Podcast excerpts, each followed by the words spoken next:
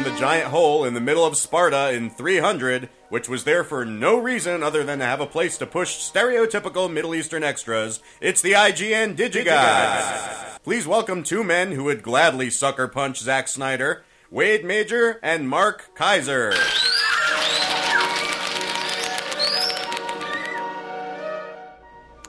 Wow, that was a, a mouthy, lengthy opening. Uh, Corey, who sent that one in? That little bit of magic was brought to you by Alexander the Burly Man Burlika. Yeah, two in, two weeks in a row for Alexander, but it, it's a good one. And uh, that music, of course, uh, Mark. What was that intro music? That was from the Birds. No, it isn't. That was from Psycho. No, it wasn't. That was from North by Northwest. No, it wasn't. That was from uh, Frenzy. Torn Curtain. The man who knew too much. Vertigo. Vertigo. Uh, it's, it was our vertiginous opening, which of course means something. It means And something awesome that you now must go and save your pennies and buy. Pretty bitchin'. Uh, and we'll get to that momentarily. Meanwhile, uh, in in continuing this just twisted new tradition that we have, what the hell is this, and why do I have to eat it? Wait, you're wait. Hang on. Stop. What? There, there is a name for it. Don't eat it yet. Hang on. We were not going to do this, by the way, on the show, but Wade just picked it up. It's not my fault. Don't email me. God, did you guys like Okay, well, Mark is doing something. Uh, we got a lot of good stuff. We, uh, of course, had our big Halloween show last week, and um, we have some late coming stuff that uh, if uh, there's still time for anybody to listen to this show before Halloween, we're going to make mention of. We got some music, got television, got new movies, got older movies, uh, got uh, great British television. It's uh, it is a sprawling, sprawling week. That is and an alpha, alfajores. an alpha. What's An Juarez is an Argentinian cookie, which uh, I have to say I made an alfajores, and then uh, they're two shortbread cookies with some dulce de leche in the middle. Now I made these. Ca- wait, wait, before you take a bite out of it, Okay, yeah, yeah. and then we can move on. 'cause Yeah. pe- People hate when we do this Okay. now. Um, I don't like this cookie, Okay. so I'm perfect. Not that it didn't come out well, but I don't think I like these types of cookies. But if you like it, I'll give I'll give you ten of them if you like it. I, there's whatever. I mean, if they like them in Argentina, Man, whatever. Right, it's kind of like yeah, whatever, right? Mm-hmm. It's a it's a, it's it's uh, two shortbread cookies, soft, Yeah. with some dulce de leche, which by the way I made. Thank you very much. Oh, did you really? Yes, I did. Very nice. In the middle. So uh, okay, so uh, I, I can tell, scale of one to ten, you're looking like a five or a six, right? Five. Okay, Yeah, that's fine. Got it. yeah, that's not great. got it. Not I, great. I will not be making these alfajores again. Yeah. I'm sure in Argentina, they're it's probably like the national cookie, Yeah, whatever. but it's like kind of whatever. yeah, Evita and all that crap. Who needs you? Exactly. Okay. Um, Mark, it is uh, it- it's it's getting to be holiday season, and everybody's starting to blitz this stuff out. We're going to talk about this amazing Alfred Hitchcock uh, masterpiece collection in just a moment on Blu-ray. But um, we do have some uh, some titles that or start are still. Excuse me, as I get this dulce de leche out from in between my teeth. Uh, we got some music stuff to talk about, and a few titles that are still uh, Halloween worthy. While we still have a few days before, of course, we did most of our Halloween coverage last week, but uh, a few of these that uh, trickled in since worth talking about. One is a Korean film called Bedevilled. And uh, I, I got to tell you, anything that has a picture of a, a blood covered woman with storm clouds behind her holding some kind of a sickle in her hand, um, I'm all over it. Uh, and the Koreans make some pretty twisted stuff, by the way. This was uh, directed by Fine Cut.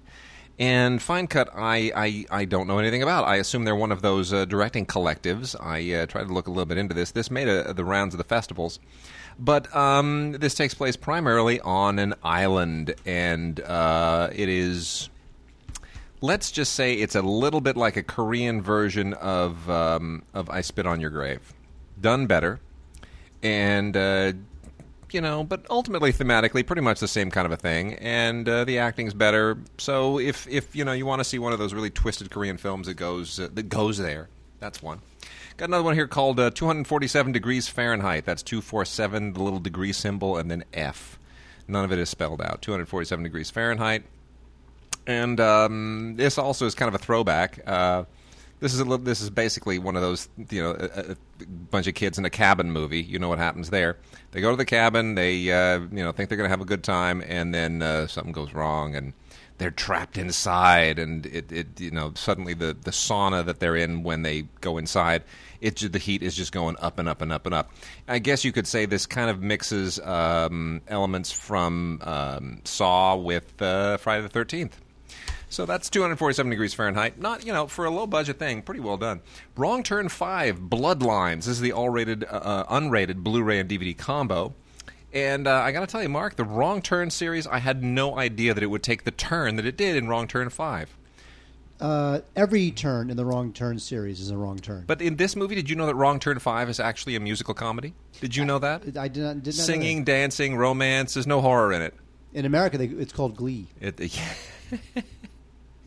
anyway, uh, this is just silly. Where. I'm from, we call it Maze. This is just silly. Uh, yeah, it, this is just silly. It's uh, basically this is this is getting into uh, the Hills Have Eyes and uh, Texas Chainsaw Massacre and all those anything anything that involves hillbilly cannibals. That's the that's where this one goes. And uh, you know what? It's just like all the rest of them. Who needs it? Uh, but I guess they're re- big fans. Otherwise, there wouldn't have been five of these damn things. Then we have a uh, 3D Blu-ray combo pack with uh, 3D Blu-ray, Blu-ray, and DVD of Bait 3D. Clean up on aisle seven. That's literally the uh, the the the, the the subtitle here. Clean up on aisle seven. Um, just honestly so silly. Uh, Bait 3D is uh, you know we're still we're still doing uh, shark and piranha movies uh, all these decades after Jaws. It just kind of blows my mind. Uh, the the the angle here. If you wonder what the cleanup on aisle seven bit is about, this is truly as stupid a, a, a concept as I think I have ever seen in a movie, and yet somehow they kind of sort of sell it. And so I, I really do give them props for taking a premise that has no business working in what any way whatsoever and making it work just so they can have an excuse for some 3D shock effects. Mark, I'm gonna I'm gonna read just I can't I could not possibly summarize this better than what they have summarized themselves. Tell me what you think of this. When a monstrous freak tsunami hits a sleepy beach community, a group of survivors from different walks of life find themselves trapped inside a submerged grocery store. I As- only shop at submerged grocery stores. as they If- try if, to- If you're an above, if, if you're an above water grocery store, not interested. As they try to escape, they soon discover there is a predator among them more deadly than the threat of drowning vicious great white sharks lurking in the water. That's awesome. Uh, my question is, why wouldn't the, the sharks then, if they're in the grocery store, why wouldn't they just go straight for the uh, you know the prime rib? I have no idea. It's already cut. It's been trimmed. Little layer of fat, right? You know, it's it's prime cut. Because because the sharks are attracted to blood. Yeah, I guess. That's why. Yeah, there you go. Fresh human I- blood. Who comes up with this stuff? well, look, obviously they know it's stupid. If it's if, if the tagline is clean up on aisle seven, they know it's ridiculous. Oh my gosh, it's just it's it's like uh, it's like uh, Piranha. It's Piranha just 3D. silly. It's utterly silly. Okay, and then we got a thing here called Lovely Molly, which they tout as being from the makers of the Blair Witch Project and the Lord of the Rings. Um, boy, that's a stretch. And the I Lord of the Rings. I got some like stretch. some gaffer on Lord of the Rings. Well, El- Eduardo Sanchez, who who wrote and directed this, is of course one of the uh, the Blair Witch guys. The the Lord of the Rings thing is is you know that's a stretch. That's a a, a, prudo- a prudo- producerial stretch. But uh, this is, you know, kind of going in the same direction a little bit as the uh, Blair Witch stuff. Um, I, it's, you know, it's it's a haunted house movie of a sort. Um, not the best haunted house movie I've ever seen. Certainly not the worst. Um, stylishly done, um, but you know, yeah, you could you could do worse, I guess. You know, we uh, come on. Now, that's a blur. Rosemary's you Baby. Could do worse. You could do worse. I guess that's a good blur. And then the last one, which kind of uh, did a little bit of business around the world, I guess. Uh, Chernobyl Diaries experienced the fallout. Uh, Chernobyl Diaries is here on a combo pack, Blu-ray and DVD, and Ultraviolet, which also includes the alternate ending, which uh, makes no difference whatsoever. But what I do like, I like the way that they use the radioactive symbol and kind of make it look like a like a spooky face in the clouds. That's, good artwork. That's good. That's good artwork. That's good salesmanship there. Uh, yeah, Chernobyl Diaries is basically, uh, you know, it's a little bit like the, uh, the the mutant hillbilly concept, but they kind of put a modern spin on it. They want it to be a little bit like uh, like some of these found footage movies, to have a little bit of the same feel all the way from Blair? Witch all the way up through REC and and I wish uh, those found footage mo- Paranormal I wish- Activity. I wish those found footage movies would get lost. I yeah, I do too. But but but ultimately, you know, it, uh, it it does have a little bit of a paranormal activity feel to it, and the idea that you know the Chernobyl uh, accident created something horrible. Look, I was in Europe when that thing happened, and they were finding irradiated fruit within you know 150 miles of where I was living. So it's it's kind of creepy, you know. You start to think maybe the zombies are next. First, it's like a, a tangerine that'll uh, that'll you know make you break out in a rash. Next thing you know, a zombie's chewing on your arm. It's just a it's just a small walk. Awesome, totally awesome.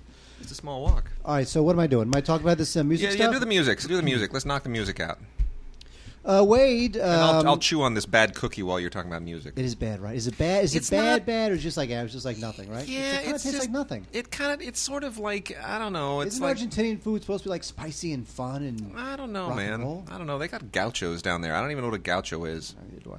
All right, uh, on the music front, we got actually have a couple good Blu-rays this week.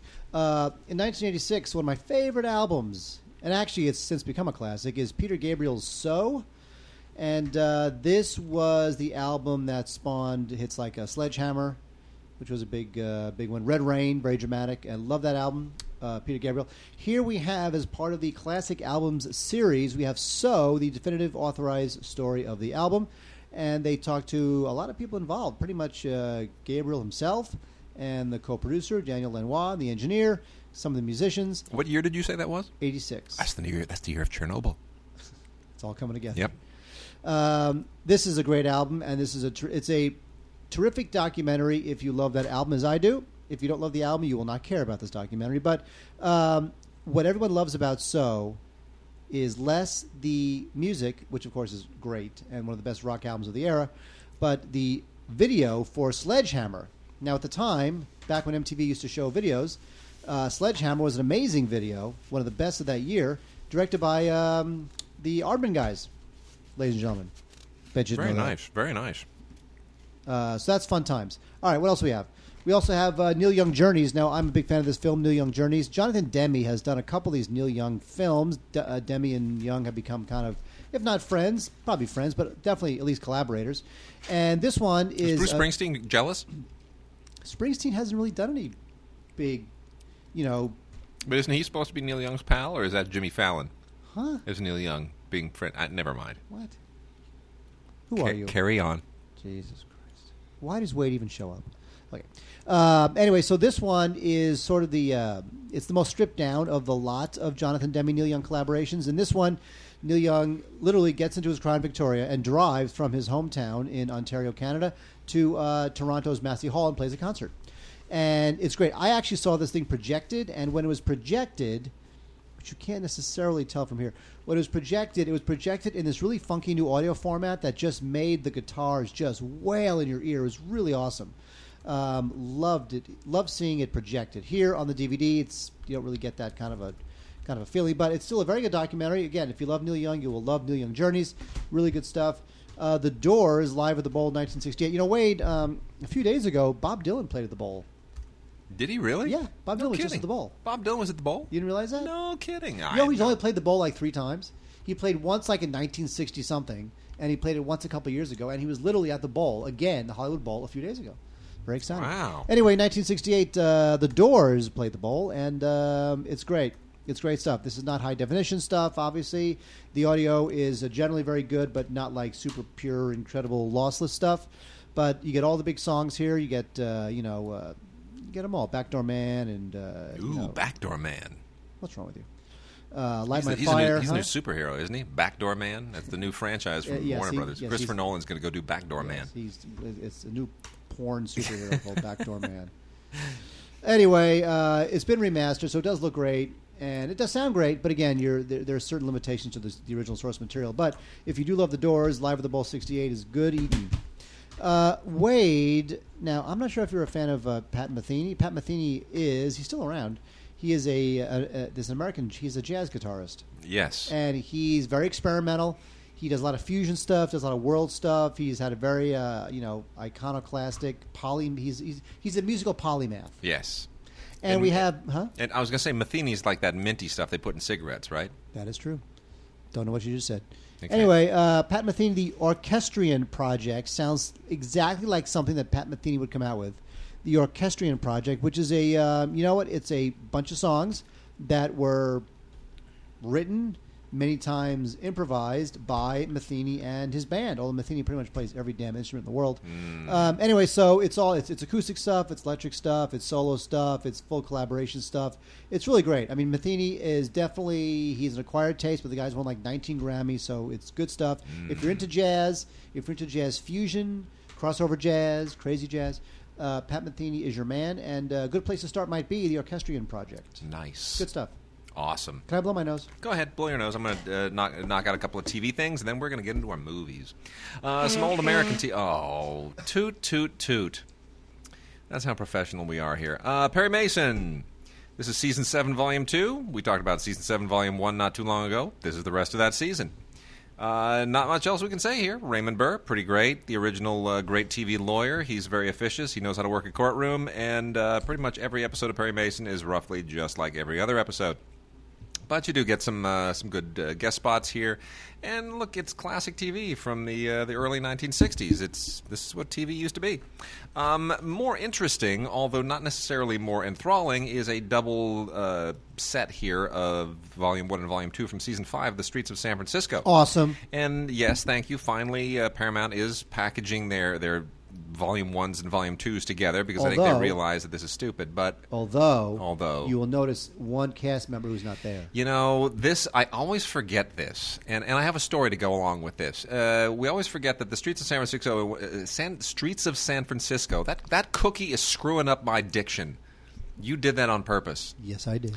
That uh, that's screwing up my diction. Uh, the streets of San Francisco in season five lost Michael Douglas. Michael Douglas decided uh, I'm too big for this. You, Karl Malden, you've won your Oscar. I got to go get mine. So he he drifted away to become a big uh, big movie star, and they replaced him with a guy who would go on to become one of the greatest Viper pilots in the history of Battlestar Galactica. That would be none other than Richard Hatch. Thank you, ladies and gentlemen. Apollo from Battlestar Galactica, Richard Hatch. Uh, Richard Hatch also played uh, Jan or Dean, I forget which one in that in the, the wh- wh- He played the oar. Whichever one uh, had the accident of Jan and Dean in the TV movie on the Jan and Dean story. No, I, I have not seen the With- Jan and Dean TV. It's really story. good. It's really good with with Bruce. Oh. Uh, Bruce, what's his name? No, no, the other Bruce. The, Willis? the, the one from Longtime Companion. Bruce. Bruce uh, Davidson. yeah, Bruce Davison played the other one. He and uh, Richard Hatch played uh, Jan and Dean. It was great. Really, it's, I'm serious. Sounds it's great. really Really, you really make it out to be fantastic. I can't wait to Netflix that one. anyway, so Richard Hatch replaced him, and it's okay. It's serviceable, but it's not. It, it, it somehow it's not quite the same. You know, Michael Douglas just sort of nailed this, and Richard Hatch sort of walked on like some kind of a male model. Um, you know, I, uh, uh, I I actually once sat in Richard Hatch's uh, apartment. Did you know that? Not so many years ago. Uh, please tell us that story. Wade. Well, the the what? Okay, fine. No, No, there was they, they had a Galacticon uh, here in LA at the Universal uh, Sheraton. There was a, a convention of Battlestar Galactica mm, stuff. It was a big, you know, the first big Galactica convention, Galacticon. They were trying to do a Star Trek thing with it, and uh, I actually went and took some friends of mine who were gigantic Battlestar Galactica lunatics, and uh, we saw a lot of you know short, fat Cylons walking around, very scary. Uh, and uh, in preparation for that, I wrote a piece on Richard Hatch, who was very involved there because he'd been trying to get the show relaunched, and you know he had actually put a lot of his own money into doing this trailer for what a feature film could look like if they did it on Battlestar Galactica. It's a very famous thing. It's not even on YouTube. You only see it if you ever go to conventions. And so I, I actually sat down in Richard Hatch's uh, apartment in uh, in Studio City and had a lovely uh, sit down with him. And he was writing a lot of these novels at the time, a lot of science fiction novels, kind of doing the uh, the uh, William Shatner thing. Great guy, ageless. was there in, in Richard Hatch's home? Was there a secret hatch? No, there wasn't, but there was a crap load of Battlestar Galactica memorabilia. I'll tell you that. He's, if anybody he's got to get on. He's got to move on. Yeah. it's too late now. I could see like he, you know how uh, uh, Nichelle Nichols, Yeah. And Sulu and Chekov. You know how they they will appear and Scotty Yes. before he died. Yes. Mm-hmm. they will appear in Star Trek fan films. They have appeared in Star Trek fan films. Yep. I understand how they can't get it together because you know they're they were like the fourth, fifth, sixth bananas on the show. Yeah. But Richard Hatch was the star yes, of a hit Well, a couple of hit shows. I mean, look, let's Yes. face it. I mean, yes, he replaced Michael Douglas, but he was still the star of you know the last season Yes. of uh, San Francisco. So why is he not? Why did he never get over Battlestar Galactica? Why could he never get beyond that in his career? I don't know. Did anybody else on that show? Dirk Benedict went on to do the A Team and then kind of evaporated. How about the dog? Didn't Battlestar Galactica have a dog? Yeah, the Daggit, that would have been a midget inside the Daggit. Really? That's not really a dog. Oh, doggy. Yeah. Anyway, and then lastly on the TV front, the classic TV front, we have volume two of the Ernie Kovacs collection. Oh yeah, this So is good, good. stuff. from Shout Factory. Uh, you know, and this includes a, uh, a bonus disc as well. That is just this is sensational. You can, I mean, Ernie Kovacs is just one of the great legends in the history of the televised form. He is one of the most pivotal comic geniuses and innovators in history. And uh, I've said it before: you, you cannot watch late night comedy today. Especially things like Conan O'Brien, and certainly Jimmy Fallon does it more than anybody else. You cannot watch it without sort of seeing the incredible influence of Ernie Kovacs and this kind of weird, obscure, skewed way that he sort of ev- helped evolve television comedy. Well, the thing is that, is that oops, sorry. The Yeah, thing is it's that um, these guys like uh, O'Brien and uh, Fallon, uh, you know, they revered Ernie I know, Kovacs. I know. It's not just like a coincidence. They revered Ernie Kovacs. Here's what you get: eight episodes from the uh, morning show that Ernie Kovacs did back in the day. Uh, Eighteen bonus sketches. Uh, with all kinds of crazy characters, three episodes of the uh, game show Take a Good Look, and a uh, TV pilot for a show called Medicine Man called A Pony for Chris that uh, just happens to have uh, you know Ernie Kovacs and Buster Keaton in it, if you can believe that. I mean, that's like the I, it's just such a strange thing because I'd never seen this, never heard of it. Is it that good? Not really, but seeing those two guys in it is something surreal. You feel like you just walked through the Looking Glass into an alternate universe. And then uh, the Lively Artists, which has the only uh, solo interview ever filmed with uh, Ernie Kovacs. And then there's a thing from 2011 at the American Cinematheque, and um, you know the, uh, the this thing Ernie Kovacs take a good look, which is the uh, the bonus disc. Um, very very interesting. This is a uh, this is kind of like the Unquiz show, and it's just. Um, it's just so interesting uh, because nothing has on television has ever been like it before or since. It's not at all like a like a, a regular game show, and even in this era when we've had these bizarre game shows like you know Who Wants to Be a Millionaire and all the you know we, we recently had the era of the Uber game show, right? Uh, you know Who Wants to Be a Millionaire and what's the one with the lady with the the Oh, weakest link. weakest link, you know all that kind of stuff. Like we had that moment when there were these Uber like primetime game shows. Twenty years ago. I know. This is not even not even that. It's fascinating. So, anyway, uh, you definitely want to get this volume two of Ernie Kovacs. It's It's just great. absolutely He- terrific. And the thing with him is that uh, he does the thing that they don't do anymore on TV, which is he was very experimental. He would ad lib a lot. so experimental. very experimental, and some of the so which means that some of the stuff landed with a thud. Most of it was great because he was such a genius. But it's a, it's the type of comedy that they don't really practice on TV much anymore. Very true. You really have to go kind of you really have to hit, hit the stand up circuit. You do. to get that kind of comedy. So Ernie Kovacs, he is revered by people you love, which means that uh, you should definitely check it out. All right, here it is, Mark. We're gonna talk. We're, we're gonna talk about the man, Oh my god! The man, the master of It's suspense. so good. You must buy it now. the, the master of suspense. You know, this is two weeks in a row. We've got a mega Universal box set. Last week we talked about the Universal Monsters collection, just in time for Halloween. This week we are talking about Alfred Hitchcock, the Masterpiece Collection. This is from Universal, but however, this is not just uh, Universal stuff. This includes all kinds of stuff that has been released by other companies as well.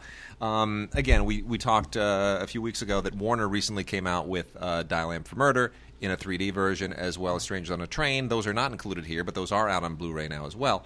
But um, here's the first thing I'm going to say: I, I, I really wish Universal would stop doing this. This is the exact same kind of packaging that they did for the, for, did for the Monsters collection and for a few other things. For where the, for, for the Kubrick uh, collection, the Kubrick, yeah, the, with the pages, the Yes. pages, the whole page thing, where they just kind of sit in these little sleeves, and it, I don't like it. You have to grab the disc with your fingers. You get the finger grease on it. You risk scarring it with the with the sleeve. Yeah, it looks like nice packaging. You're able to cram a lot of discs into a small box, but I, I just don't like it. I want I want things on spindles. I'm sorry, I want things on spindles. and I can't imagine that that's. I can't imagine that that packaging is cheap to produce. So it's not even like they're doing it to No. save money. I would imagine. No, this is all custom. This is crazy. Um, but anyway, this is look. You got to own it because these are some of the greatest, not just the greatest Hitchcock films ever made. These are some of the greatest movies ever made. This is an unbelievable collection. Fifteen movies. I'll say again, 15 movies. Every single one of those that was originally released in uh, the various box set editions, the special editions from Universal, which are, of course, we should point out all of the films that were part of Hitchcock's own personal library. You know, Vertigo and Psycho and. Uh, and Marnie and Torn Curtain and all these things, which were restored. They were pr- kept pristine, then they were kind of semi-restored back in the '80s and released as kind of a, a roadshow tour. There was a roadshow tour of classic Hitchcock films at the time. All of those movies have, were since licensed by Universal, who kept them pristine and then put out on DVD. All of those films are here now as well, along with a bunch of others. So here are the 15 films that you get Psycho, The Birds, Vertigo, Rear Window, North by Northwest, which of course was originally a Warner uh, release, uh, The Man Who Knew Too Much, Marnie, Saboteur, Shadow of a Doubt, Rope, The Trouble with Harry, Torn Curtain, Topaz, Frenzy, and of course, that great film with which Hitchcock decided to finally go out with a whimper, uh, the bizarrely, ridiculously, hysterically horrible family plot. But it did have Bruce Dern. Yeah, a bad movie. You know, if you look at uh, first of all, it, it, it, it's a great. it's the mu- only it- bad movie here, frankly. That's true. It's, I- I- it's a great know. must buy set, but Yeah. there are, you know, Hitchcock films can be broken up sort of roughly and in a sense inaccurately in sort of his British stuff, and then when he came and, be, and be, became a Hollywood director. And the Hollywood stuff starts with Rebecca, which is not really a Hitchcock film. It's more of a, a I mean, it's a classic Hollywood thing. it's, it's not a hired hand film, but it's it has less of the Hitchcock thing as other. It's like The Birds or Psycho. yeah, whatever. I mean, he was, you know, he was working with, uh, um, Steve. no, Gone with the Wind producer uh, Selznick. Selznick at the time, and he and Selznick had a very rocky relationship because they did Rebecca, which is more of a Selznick film, and then they went on to do stuff like Notorious, which was more of a uh, Hitchcock film, and uh, Now, Rebecca's a great look. It, it won the Oscar for Best Picture, so it's a great Yeah, film. it's a great film. But I'm saying that there are that these films are all the Yeah. post I hear you. uh, po- his post British years. Yes. and there are some films. But his here- golden his golden period is represented here. His golden period. Okay, here's although I am saying that the box set is a must buy, guaranteed Yeah. must buy. Yeah. Here's what's missing. Um, let's see what's missing. What's missing? Lifeboat, Yes. Missing. Which is out. Which is out by that's the way. true. Um, Spellbound, okay, whatever. Spellbound, Which is another one of the Selznick films. Right. Notorious and Spellbound are the two Selznick films. Those are also both out on Blu-ray. Those have been out for a while. Strangers on a, Strangers on a Train, Which came out a few weeks ago. Warner Brothers. which is oh, great. Yeah. Dial M, that was never my favorite. Also out from a few weeks ago. So so far, all of these other films that you've mentioned are already out on Blu-ray. Yes. Yes. To Catch a Thief. Not out. Now, what's that about? I don't know. It's a Cary Grant thing. So a lot of this stuff, like you're talking like Family Plot 76, uh, uh, Frenzy 72, Topaz 69, Torn Curtain 69, Marnie 64, Bird 63, Psycho 60. Um, you know, a lot of the ones on this set are 58 and later. Yes. I take it back. To Catch a Thief is out on Blu-ray. Oh, Paramount earlier this le- this year. Yeah. So if you were to get this 15 Yeah. I'd forgotten. We, we actually talked about that, and it that just right? blew right past me. Yeah. Now, when it comes to his, his British stuff, you know, that's now you get into Sabotage, Secret Agent, 39 Steps, the original Yeah. Man Who Knew Too Much, because Yeah. he, he made that film twice. Mm-hmm. Um, so this is not the British stuff. This is the American we get the we stuff. get the Mr. and Mrs. Smith and Yes. and uh, I I what uh, I I'm accused accused is it what what's the one What's the, the? Montgomery Clift one where he's the priest Uh, Um, no, it's called um, uh, I Confess. I confess that's the one yeah Um, so anyway, so with this box set and maybe a couple of little ones to buy on the side, like Yeah. To Catch a Thief or Yeah. Strangers on a Train, uh, you will pretty much get the definitive Hitchcock that you'll ever need in your life. yeah but I mean his golden period and by is the here. way, his guess. but here's the thing, and we we double check this: um, the extras. yes all the Um, extras intact Yes, I looked at my Psycho Blu-ray, which is now useless, and the extras that are on the Psycho Blu-ray on the box set they are identical. I mean, there really is no excuse not No. to port those over. no Anyway, No, so Alfred it's Hitchcock great. box set must buy. Buy it now.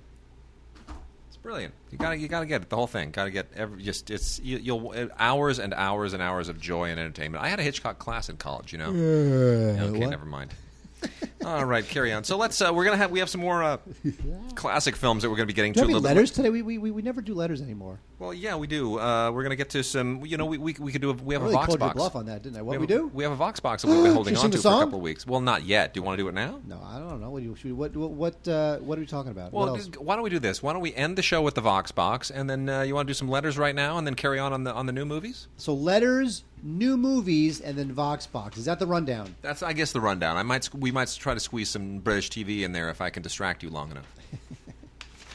Fine. All right. Listener mail, Why do you print those out?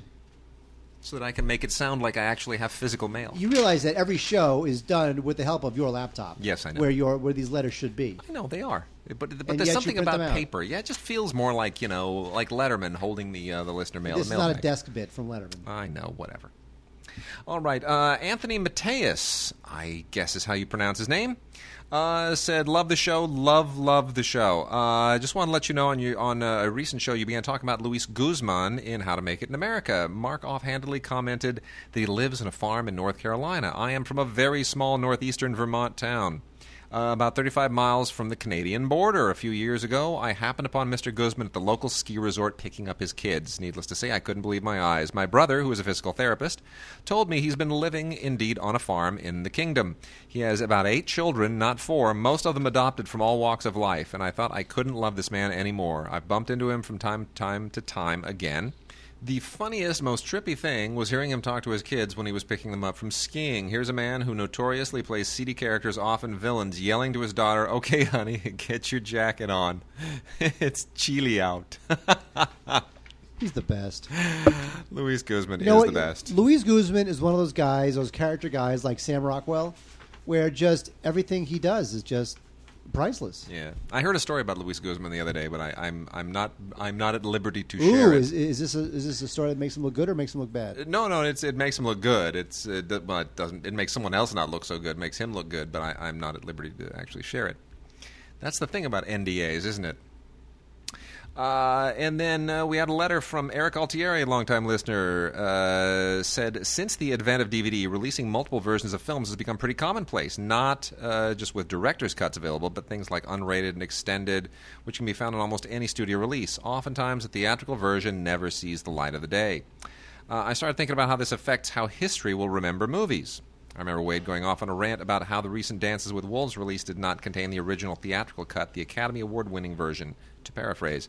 Uh, some films are lucky to have directors get it, uh, that, that get it. Peter Jackson has gone on record as saying the theatrical versions of the films, uh, the Lord Lord of the Rings films, are the ones he prefers, and the extended DVDs are just fan stuff.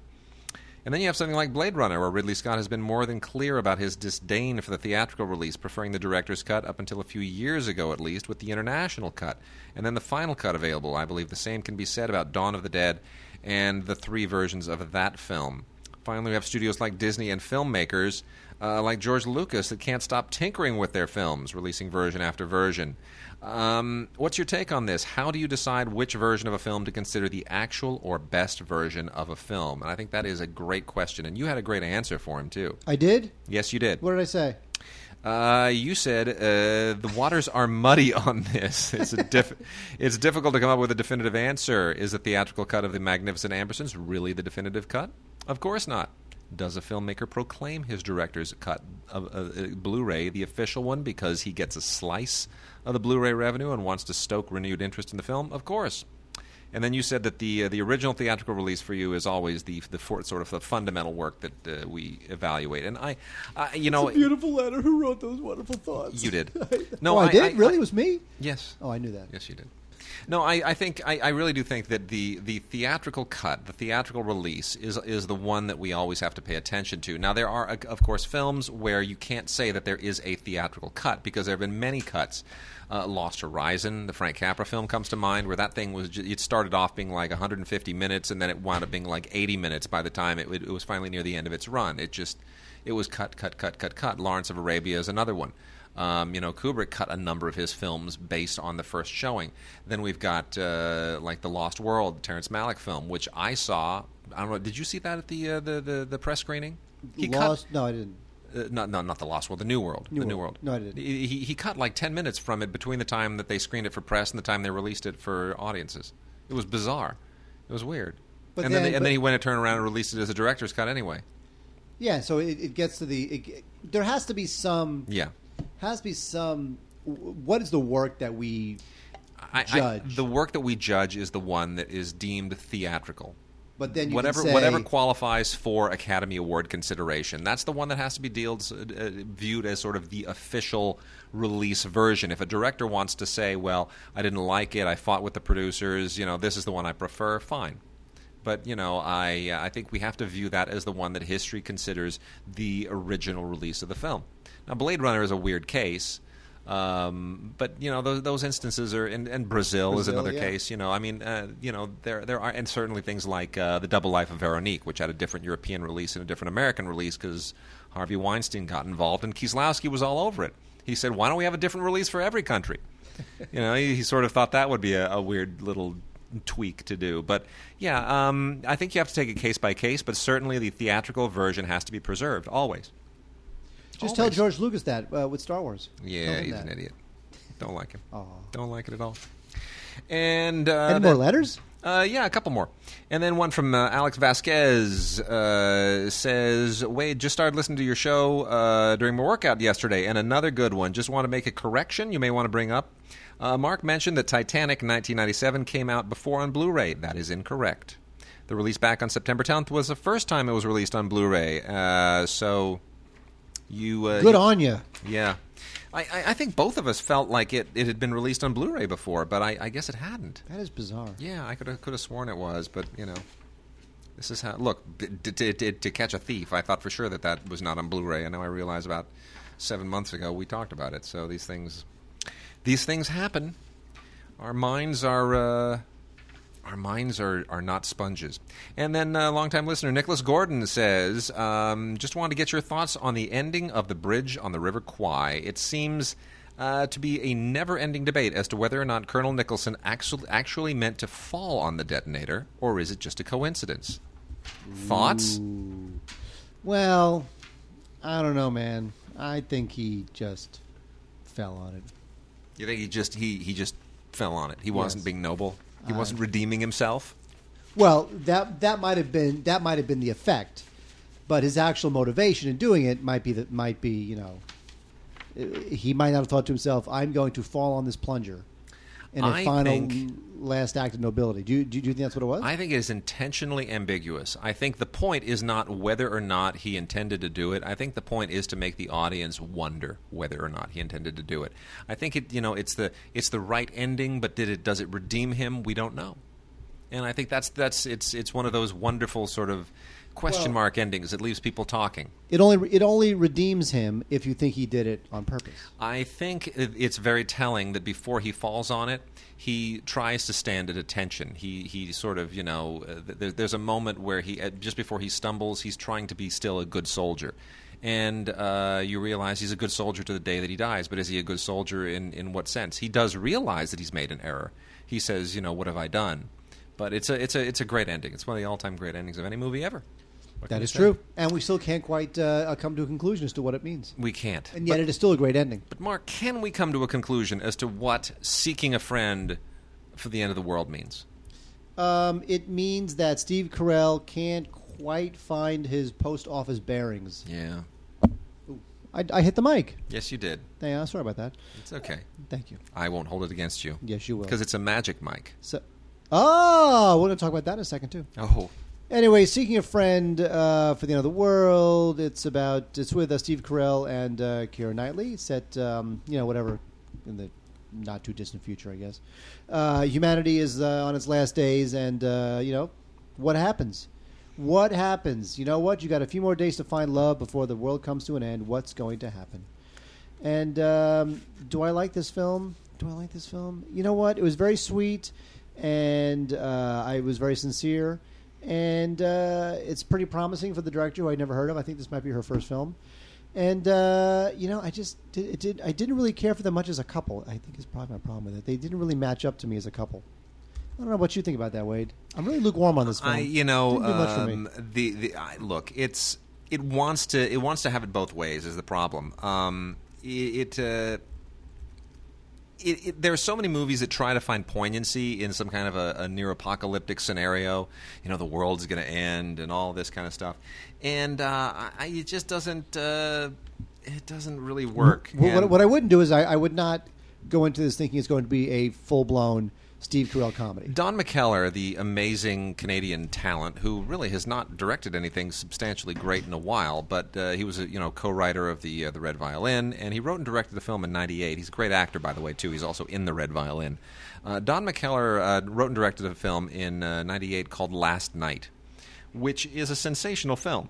And it stars he stars in it along with Sandra Oh, the wonderful Sandra Oh of uh, Grey's Anatomy and uh, Sideways, Oscar nominee for Sideways.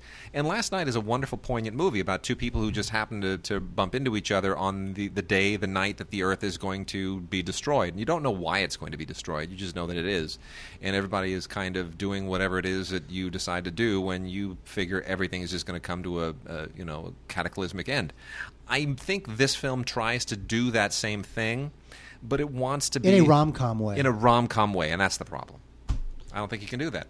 Yes, I mean it's, I- it's trying to uh, have it two ways. Well, you know what it is. I mean, can you be saccharine and whimsical in a post-apocalyptic setting? I'm, I'm not sure you can. and I don't know that you can. I don't think you can. But you know what? Uh, as as a rental, I don't think you will waste your time. You'll be like, Yeah. meh, that's pretty good. And of course, Patton Oswalt's in it, and that's always good. there you go. We love Patton Oswalt. Um, and then we've got Magic Mike. And Magic Mike is out here on a uh, Blu-ray DVD Ultraviolet combo pack. I gotta say, I, you know, Ultraviolet. Everything has the Ultraviolet now, and I know a lot of people are signing up for it. And I know they're all kind of touting, "Oh my gosh, 850 million people have signed up on Ultraviolet." But the question ultimately is going to be how many people will use it. It really, that's the question. How many people are out there every day in a, a hotel somewhere or with their iPad or something saying, "Oh crap, I really want to watch that movie that I just registered for uh, on Ultraviolet the other day. I think now I'm going to log on to you know the, uh, the the the Universal site and I'm going to download." It it just it's the whole thing is so unwieldy and so user unfriendly right now and so poorly thought out. I, just I think people might be signing up for it without actually having any intention of using it. Gesundheit. We're professional here. That's why we have sneeze buttons. We do. no, we, we do. I didn't press mine. it's okay. So, Uh, th- oh, okay, Magic Mike was supposed to, you know, I, I, Magic Mike was supposed to be kind of a throwaway film. I It mean, was- it really was not supposed to be. Well, it wound up being kind of a little mini hit. You know, Yeah. Soderbergh. Soderbergh um, wanted this to, I guess, be one of his commercial turnaround films. You know, where he, he he wasn't able to get that Cleopatra musical off the ground, which doesn't make sense to me at all. That was just the strangest obsession ever. And you know, Beyonce playing Cleopatra in a musical. Are I what? Sorry. And no one wanted to give him, you know, the hundred and twenty million dollars that he said it was going to cost because he just kind of He did- made. Well, he made Che, you know, that two-part, four-hour thing, and that tanked. So uh, he goes and he makes a movie about male strippers, and you know what? It's pretty good. It's actually really entertaining, and it's it's it's not a movie that we haven't seen before. Uh, Matthew McConaughey plays a minor role in it. Frankly, he's the, the kind of the, the club, the guy who runs the club. It's Channing Tatum's movie, and Channing Tatum used to be actually a male stripper. Uh, it's a beefcake movie. Women will love it, but ultimately, it's just it's it's kind of um, it's a little bit. Of, it's like what Showgirls should have been, in a way. Well, this isn't this isn't campy in that winking It's, self it's knowing. not, but it is about it is about somebody who wants to make a better life for themselves, and we've seen this a million times. It's usually you know it's a waitress or it's a boxer or whatever. It's somebody who wants to sort of break away from the rut and and you know make a proper life for themselves and find happiness.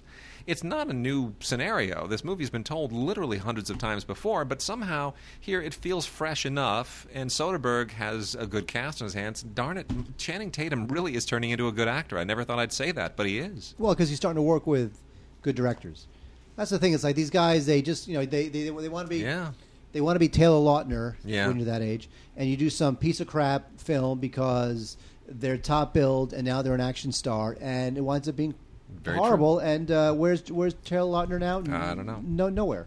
Yeah. You know, and then you get Channing Tatum, who's starting to make some good choices, work with good directors, who Yep. are starting to notice that he's talented, and he'll get more work out of it. Yeah. I, I just think that whoever is guiding some of these young actors' careers, I ju- they're, they're they're going for the easy buck, I and agree. while that might benefit the agent uh, in the short term, it will not benefit the talent in the long term. Um, I want to talk for a second about uh, Take This Waltz. Which Take this is- waltz and shove it. Yes, Take This Waltz, which is Sarah Polley's new film. Sarah Polley, wonderful actress, wonderful Canadian actress, uh, who, of course, kind of exploded on the scene as an actress in The Sweet Hereafter, the Atom Egoyan film, and has gone on to actually be a very, very sharp writer director in her own right. Um, and I think her work has been very, very acute, uh, but a little bit uneven up until this point.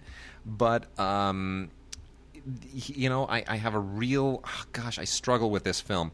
This stars Michelle Williams, Seth Rogen, Luke Kirby, and Sarah Silverman.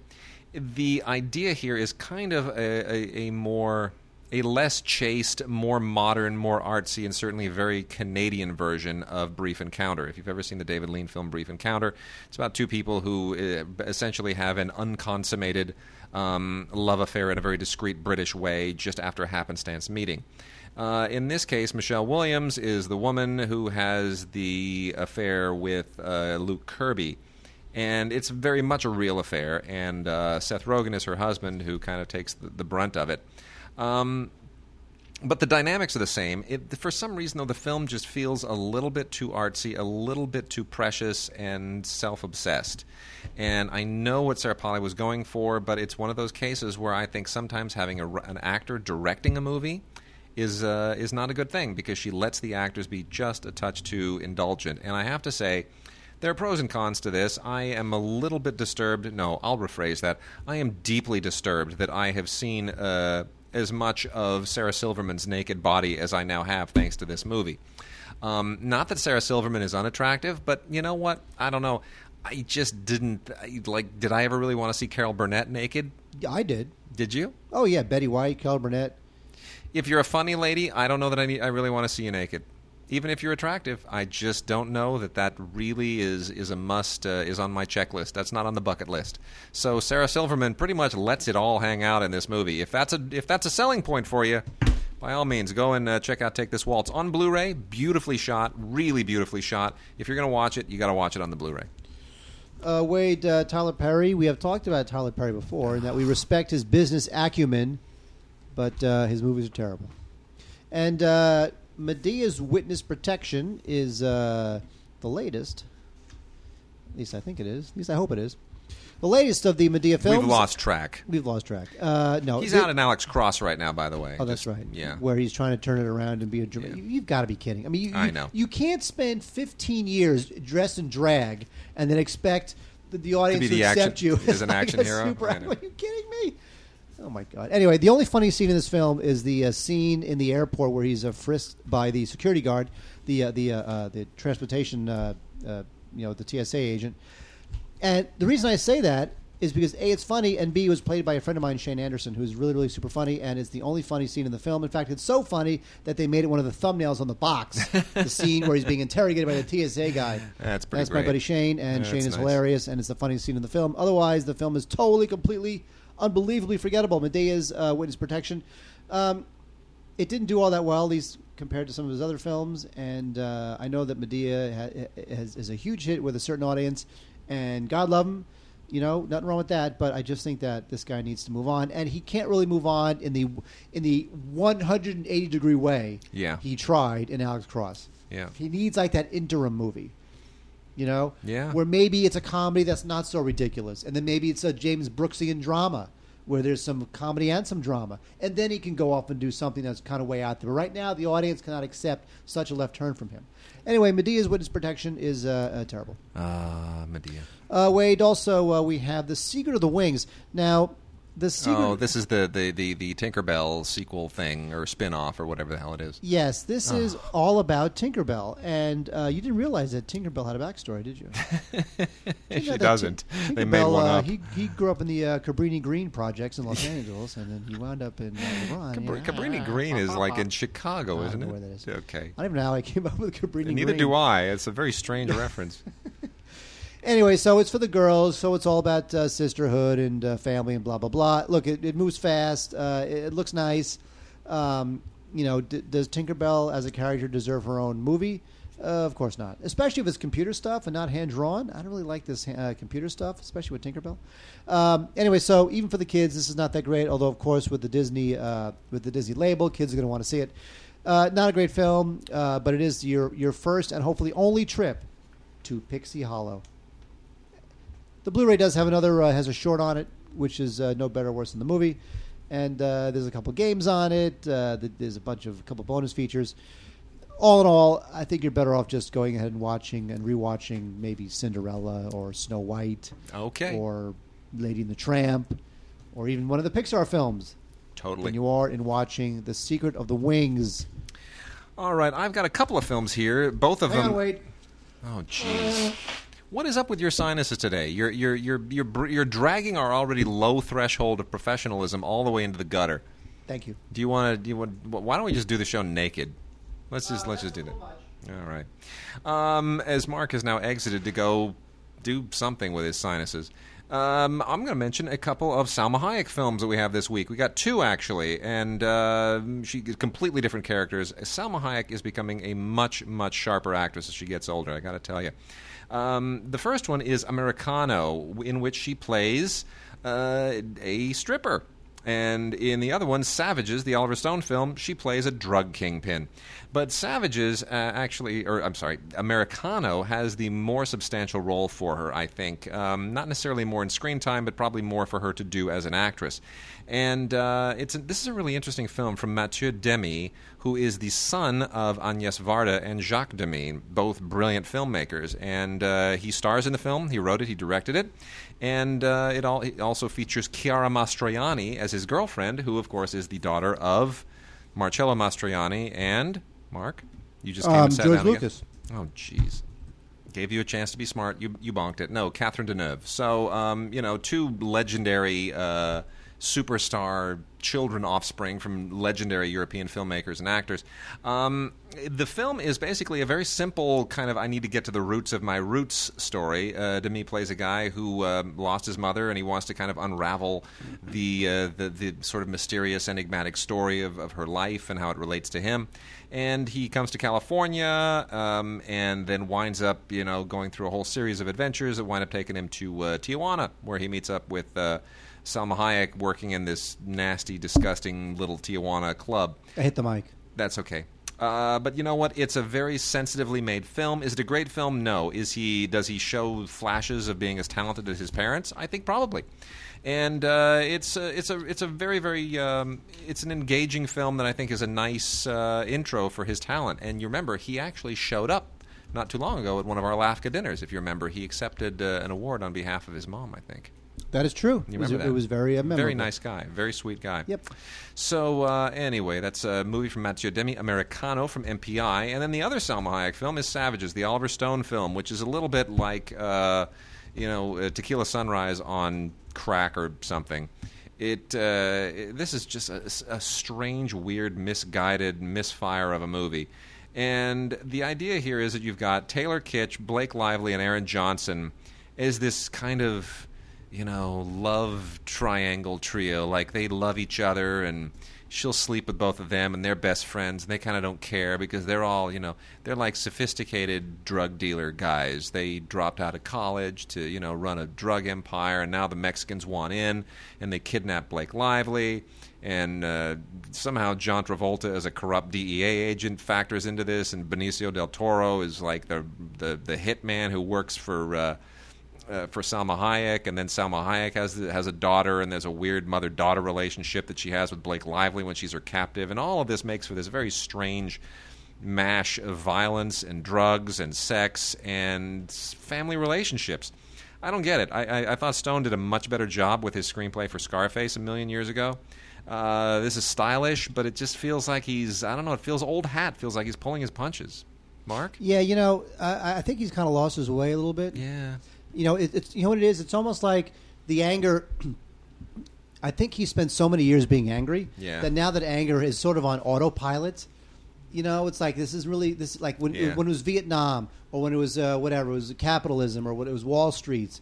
You know, e- even even World Trade Center, which was not an angry film, but you felt as if it came from his heart. Mm-hmm. Yeah. I think I feel that now he's just kind of I don't know. He's just finding these I know. stories that I I, guess make him go on that anger autopilot that he has now, I and just suppose. Uh, whatever. I suppose. Well, anyway, we got some extras on these. Uh, the uh, the film Americano, uh, both on Blu-ray. The the Blu-ray of Americano has an interview with Mathieu Demy and a trailer, not a whole lot. The uh, Blu-ray DVD digital copy ultraviolet combo pack of Savages. You uh, can finally dig your way to some deleted scenes and uh, some making of stuff, which is fine. Not uh, not you know mind-boggling. You you sort of you know it's the usual so it's uh, i guess i would recommend uh, both of these as a rental but americano is the more interesting film That's telling him, Wade. You know, when the campaign came out, I thought to myself, uh, this feels like a minor Will Ferrell film. Kind of in like the other See, guy's way. i really i honestly thought if this thing is the least bit funny it's going to take off it's just going to be able to get all kinds of traction out of the election year but it's turned into such a mean nasty paranoid bitter divisive election year which i know is sort of like saying it's an election year um, I, I guess people just weren't into wanting to laugh at it Well, the, the the problem is that this film has very little political content or satire in it. I mean, really, the, Will Ferrell and, and Zach Galifianakis they they played two just clueless candidates who do everything they can to one up each other and get elected. I mean, that's really all they're doing. There's not much It's, actual political satire in it. Yeah. I mean, I kind of wish there was because then it would be great. So. It's not a sharp satire. What I will say about it is that you, you're watching this film, and as it keeps rolling, and you find yourself laughing, you're like, you know what? somehow this movie is funny. It's it's a little like the other guys. Um, the other guys was another film that felt like it'd be like that in between Ferrell film, where you're watching it and you're thinking, you know what, this feels like a minor Ferrell film, or maybe one that wants to be funnier than it is. But in the aggregate, I'm laughing kind of hard. So even though it's not Anchorman or it's not Talladega Nights or it's one of those sorts of films that we all just absolutely just love without reservation, this is one of those films that even though it's not what we might want it to be, which is a sharp political satire, it is ultimately for reasons of its own, for other reasons, it is funny. I mean, I just don't know what to say. I, Yeah. thought, I thought it was kind of funny. It's it's kind of funny, but it's not like brilliantly funny. It is not well because again, it's it's it. This is the least political Yeah. political comedy you will ever see. which is which is how the development process at the studios has now drained everything of any kind of bite. Yes, because you're afraid that because it's a political year, if you, if if one's a, a Republican and makes jokes about uh, this, and the other's a liberal and they make jokes about that, Yeah. You you'll turn off a certain segment of the audience, and we can't afford to sink you know fifty million dollars into a comedy and have it alienate the, any part of the audience, and that's how these movies get made. Uh, you know, a lot of you on the Facebook page have already commented on seeing Safety Not Guaranteed, which uh, recently came out on Blu-ray and on DVD. We got both the Blu-ray and the DVD here in front of us. I got to say, it's a charming movie, a surprisingly charming movie. I don't know if any of our colleagues will remember this when awards time comes around, but um, you know, the whole idea of this movie. Do you know the origin of this? Do you know how Safety Not Guaranteed kind of came to to happen? Well, yeah, it was it was in a uh, uh, about 15 years ago. A message in a bottle. No. there was like a little piece of paper, No. and it said, "I want to do a movie No. about a supermarket clerk No. who thinks he solved uh, a time travel." No. and he put it in a bottle and put a cork in it, threw it into the ocean, and then 15 years later, this this writer Derek Connolly he found the message in a bottle. He's like, "There's no way this guy will ever be able to track this down. I don't know who this guy is. It was a message in a bottle. Could be sent from anywhere. I'm going to write this movie." And then it winds up being safety not guaranteed. Is No. that not, is that not the story? That's not the story. Oh. The story, this, but that's a good one. Good try. Nice, nice, elaborate way to waste a couple of precious minutes on the podcast. Um, no, the the true story is that when Jay Leno on the Tonight Show was doing one of his regular weekly Monday night headline segments, it actually. Um, it actually they, one of them was a classified ad for saying I I've traveled uh, back in time and I need somebody to come with me this time and you know you'll get paid or whatever. I mean it was a classified ad saying I need somebody to be my time travel companion, and uh, they they took that and ran with it and made a movie out of it. And uh, sure enough, this is the movie. And I got to tell you, it's they did a really charming job. The uh, the idea of because it's not really about time travel. It's not really about anything science fiction related. It's about eccentricity and you know how people connect and the power of faith and dreams and reality and all of this kind of stuff. It's very much a, kind of an existential exploration of human relationships, and I thought that was a really smart thing to do with with a, a premise t- that could very easily have just gone completely off the rails. And much as I normally can't stand any of the Duplass people, uh, not as filmmakers or as actors, Mark Duplass really good here. Really like good. him. This is, like you know what? It's a good role for him. He he just totally nails it. And Aubrey Plaza is just one of the one of the real pleasures of any uh, any movie anywhere. She she is just such a cool, wonderful deadpan actress. I thoroughly enjoy watching her do absolutely anything. So uh, on television and movies, more Aubrey Plaza, please. And don't try to stretch too much because that deadpan thing that she does. Thoroughly enjoyable. Absolutely think she's just uh, delightful as all hell. I think she's on her way. She's did uh, she did uh, Funny People, uh, Scott Pilgrim versus the World, and uh, she's got another couple films coming up. But uh, yeah, she could definitely a couple good choices. She's on her way. Absolutely. And uh, we're going to hit through a few classic movies now. Uh, we've got a ton of classic movies here. We're just going to pick a few to uh, try and wind down the show before our Vox box. Not yet. Not yet. sorry. Uh, we have a couple from the Warner Archive collection, which you can. Uh, these are all DVD-Rs. You can find out more at WarnerArchive.com. Uh, the first one is Lili, which is the classic uh, Leslie Caron film. Uh, just a, one of the most wonderful musicals ever made. Uh, also starring Mel Ferrer and Jean-Pierre Aumont. This is uh, beautifully directed by Charles Walters, and this, you know, you've heard the song "Hi-Lili, Hi-Lo." Just that's this is this is the movie it comes from. Six Academy Award nominations, a sheer joy, including a Zsa Zsa Gabor performance that is uh, to be remembered. And then we also have Red Dust with Clark Gable and Jean Harlow. Uh, Jean Harlow was so blonde; she was blonde in black and white. You just gotta gotta love that. Um, this is a this is a good film. Uh, takes place on a rubber plantation in Indochina. In the you know directed by Victor Fleming, who of course did uh, Gone with the Wind and uh, and um, The Wizard of Oz, or substantial portions of both. Uh, never really equaled either of those 1939 classics. Um, this is a minor film in his uh, his repertoire. It is a kind of a minor film in Gable's repertoire. It's a little bit more of a major film for uh, Jean Harlow. But it uh, the thing is, movies from this period when they take place in exotic locales, you can you can just tell that it's a backdrop, uh, that it's a backlot. You just know everything about it screams backlot. Uh, but you know that being said, uh, everybody kind of gives it their all, and it does have that sheen, that classic Hollywood sheen. So you can't fault it too much. That is true, Wade. Uh, Fritz Lang or Fritz Long.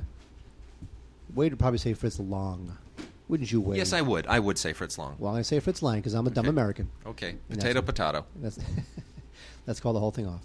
Anyway, Fritz uh, Fritz Lang was uh, one of the great uh, directors of all time. He, of course, uh, directed uh, Metropolis. Uh, of course, made M, and before he came to uh, uh, Hollywood and had a decent Hollywood career. But before all of that, uh, we're talking the uh, kind of right after World War One. Uh, he made a couple movies that have been uh, collected by the good folks at Kino. We love Kino.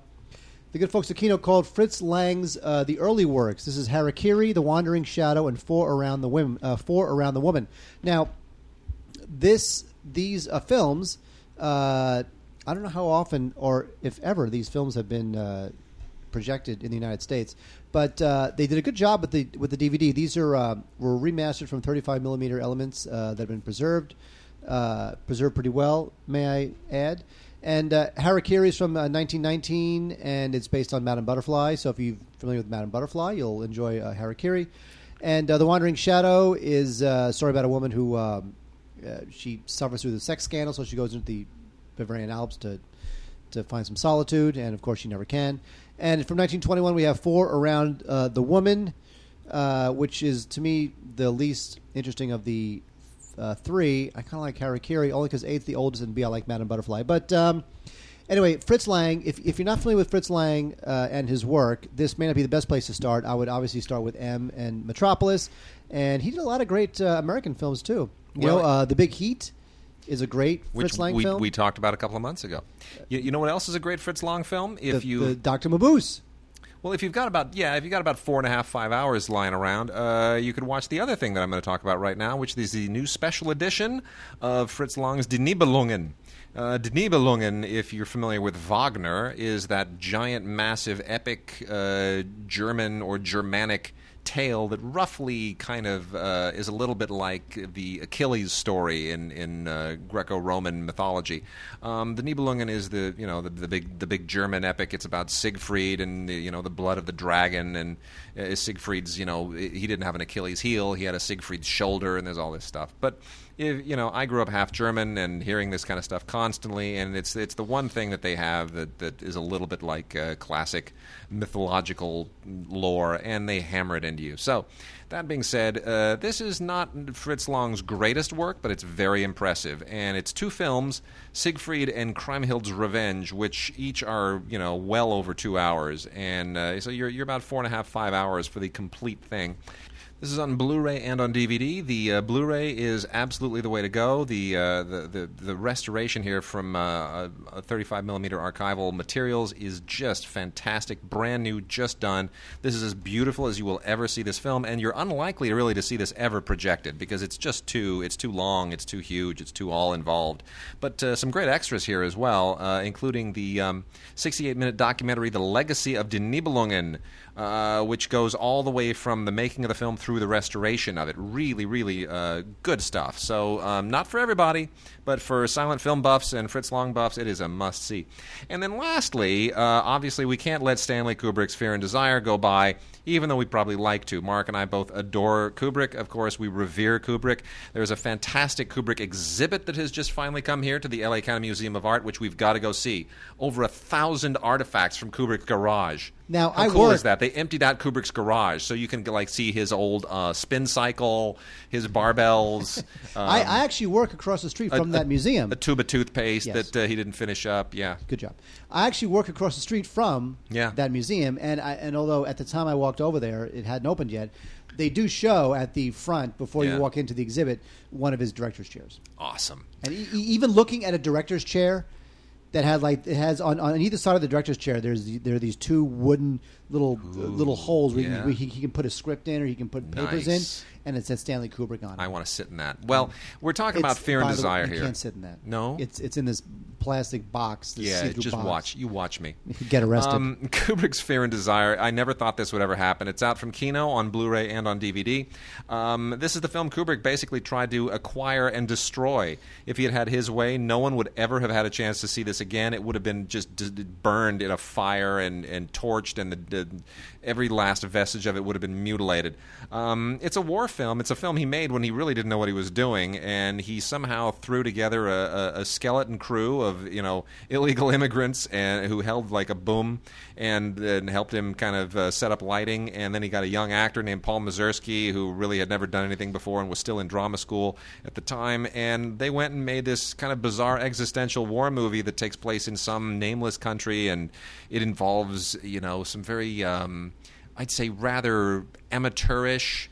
It's great photography, but some amateurish dramatic devices. I know. You know, Wade, Wade and I saw this projected, and at the We did. time, it was a big deal to see this projected, and we could not believe how lucky we were. Yep. And when it was over, we kind of looked at each other and said, "You know what? Yeah, probably should have burned it. it really is not great." It's really. Look, but you know what? He put it together very quickly thereafter. He really became Stanley Kubrick. Well, you know, there are some little pieces of it where you get a sense that Kubrick is starting to develop. He's starting to become that guy, He's yeah. becoming that guy at the end. Look, the look the movie. It was a nothing production. It was bankrolled with like by friends and family. His Yep. uncle gave a bunch of money for it, and as Wade said, it was just a bunch of nobodies uh, on the crew. Paul Mazursky, who has made an almost a side career talking about the Mm. film, is the only person of any note who was in it. Yeah.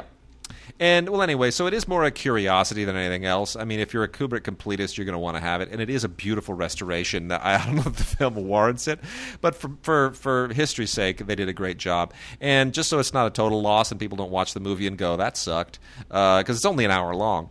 Uh, they also include a, uh, a documentary that Kubrick made the same year, which is much better, which is called The Seafarers, and that also was recently restored by the uh, Museum of Modern Art, and uh, that's actually quite good. So it's not a total wash, uh, but uh, y- y- you know, it, it, I, I got to say, Fear and Desire, not the uh, the great film that we all kind of hoped it would be.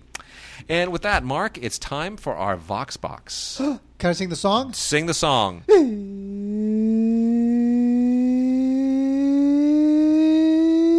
It's Vox Box. Digigods, Mario Mendes here from Glendale again. thoughts today, I don't know, maybe because of Michael Clarke Duncan or what have you, I guess are morbidly of death. And I was thinking to myself, which role model in the film industry or, or which hero would I miss the most if they were to pass? And my era is the Spielberg Lucas era, and even though I, hell, I even have a Star Wars tattoo, honestly, I think the person that I would miss the most would be John Williams, and he's getting up there, but obviously that career, you know, going back to what like the Cowboys, probably older than that, and then Towering Inferno, and then you can obviously rattle off the blockbusters: Jaws, Star Wars, Superman, Raiders, uh, small things like Accidental Tourist. if and when he passes away, to me it would be like like losing Mozart. I think probably worse because obviously Mozart is considered classical music, and there's going to be reissuings of his music for years and years, way, uh, way long outlasting us. But John Williams, it's, it's a movie, you know, and then things pass. You know, new Superman movie, they're not going to use his score anymore. Who, who do you miss, or who will you miss, uh, should they pass away? Uh, that, and the other thing I wanted to throw in was was the limerick. Uh, I know that the contest ended, but I think our esteemed listeners could have done better. I want to take a shot at one. Let me know what you think. Uh, Hitler named himself Kaiser, which really wasn't for the wiser. He did like to bake and go on J-date. Hell, he should have dated Mark Kaiser. I don't know, Kaiser rhymes with Kaiser, but they're spelled differently, so so work with me. What do you think?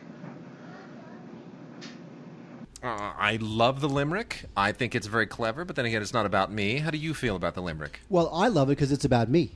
There we go. Well, okay, here's the pros and cons. The, the cons would be he did rhyme Kaiser with Kaiser. That's okay. I'm fine with that. no, no, no, no, no, no, no. I don't know. Okay. And the other thing is that Hitler didn't name himself the Kaiser. Well, did he okay. name himself the Kaiser? Not really. So that would be a knock against. The knock, the the what he has going in his favor is that he rhymed. Notice how I'm, I'm completely Yeah. dissecting every Of line course this you now, are. because it's about me. Uh, he did rhyme Kaiser with Wiser. I'd like that. That's good. But he did say J date, where I'm also on eHarmony. but he, I know he couldn't work both in. I understand that. But then again, I'm a loser, so I get that.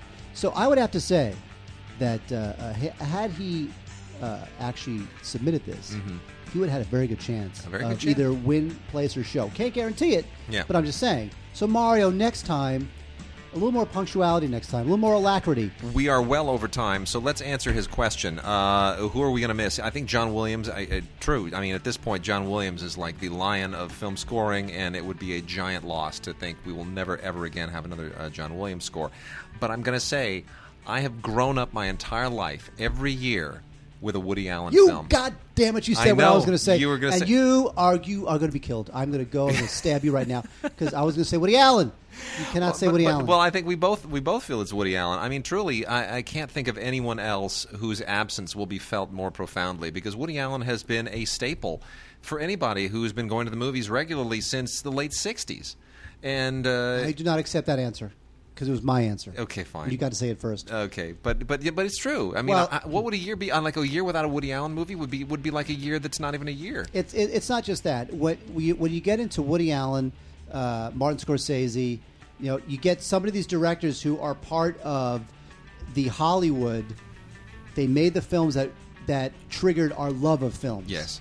The, you know the Raging Bulls, the Taxi Drivers, the Manhattans, the Annie Halls. These are the films that actuated our love of films. Yeah. and they are part of an old school Hollywood style that once they either retire or die, who are we left with? What uh, I agree. Maybe we're left with Michael Bay.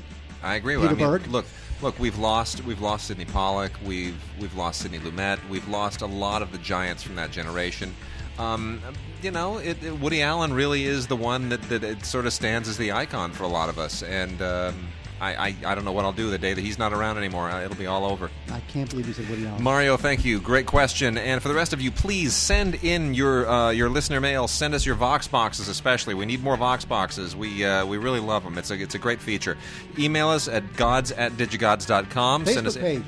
Huh? Go to the Facebook page Yeah, too. go to the Facebook page. Contribute on the Facebook page as well. We need a lot of people on the Facebook page. We'll see you next week.